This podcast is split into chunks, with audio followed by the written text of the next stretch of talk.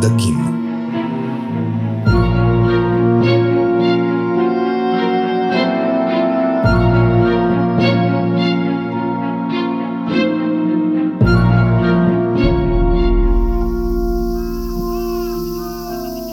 ביום אביבי ונעים יצאו הנזירים קרישנה ומורטי לסנדלר הכפר מרחק ת"ק פרסאות כדי להחזיר למנזר את הכפכפים המתוקנים של הנזירים.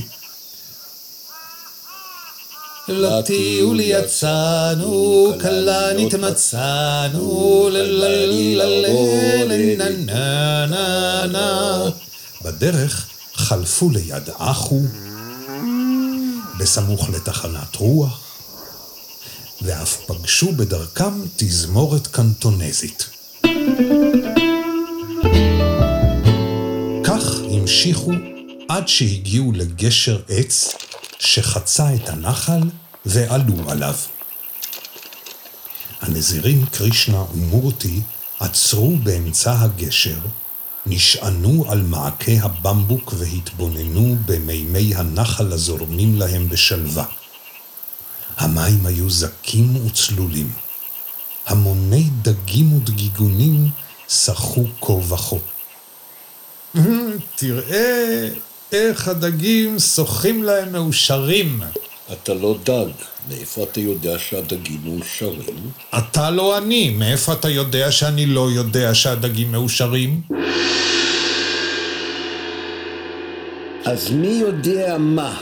מהי תודעה? האם על זה הסיפור שלנו?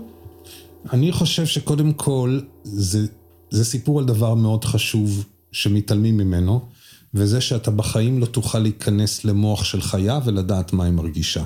כל מה שאנחנו מתייחסים לחיות, אלה הקרנות של התחושות והרגשות שלנו עליהם, ואנחנו לכן אומרים שזה מה שהן חוות, אבל בחיים לא נוכל לדעת. וכל הרעיון הזה שאתה יכול לדעת מה יש בתוך יצור שהוא בתדר אחר ממך, הוא רעיון מתנשא. וכל הרעיון הזה שאנחנו מתנשאים מעל החיות, הוא רעיון מאוד מאוד מעוות. למשל, התפיסה שאנחנו יותר אינטליגנטים משאר בעלי החיים. מה דעתך על התפיסה הזו למשל? שהיא תפיסה מקרית ושקרנית. נמק. הם הרי לא יודעים אלגברה.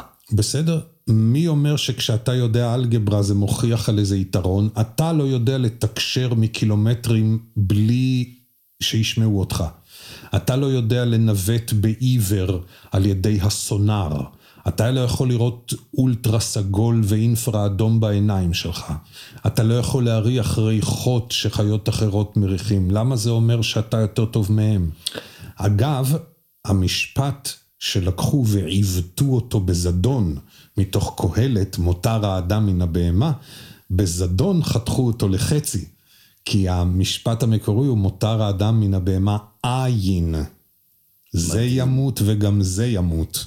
מדהים. זה המשפט המלא. אז אה, אין יתרון לאדם על הבהמה. זה לא נכון. זה פשוט ישות בתדר אחר. זה הכל. אני חושב שאפילו יותר מזה, בעלי חיים אה, נכנים במה שבני אדם קוראים להם יכולות על-טבעיות, כאשר לתפיסתי אין שום דבר על-טבעי, הכל טבעי. מה דעתך על רעיון כזה? נכון, מפני שזה, למה אנחנו קוראים על-טבעי? למה שיצא מהטווח של היכולות של החושים שלנו.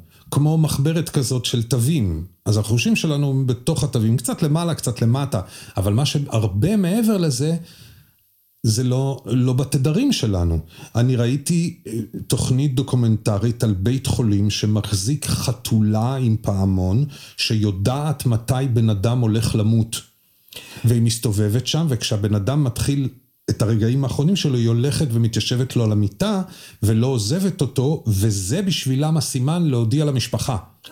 אני אספר לך על מחקר מאוד מאוד מפורט שעשה מדען בריטי, שמוכיח אמפירית שבעלי חיים, כלבים, חתולים, אוגרים ותוכים אפילו, יודעים בערך חצי שעה לפני בו בעל הבית שהוא מגיע.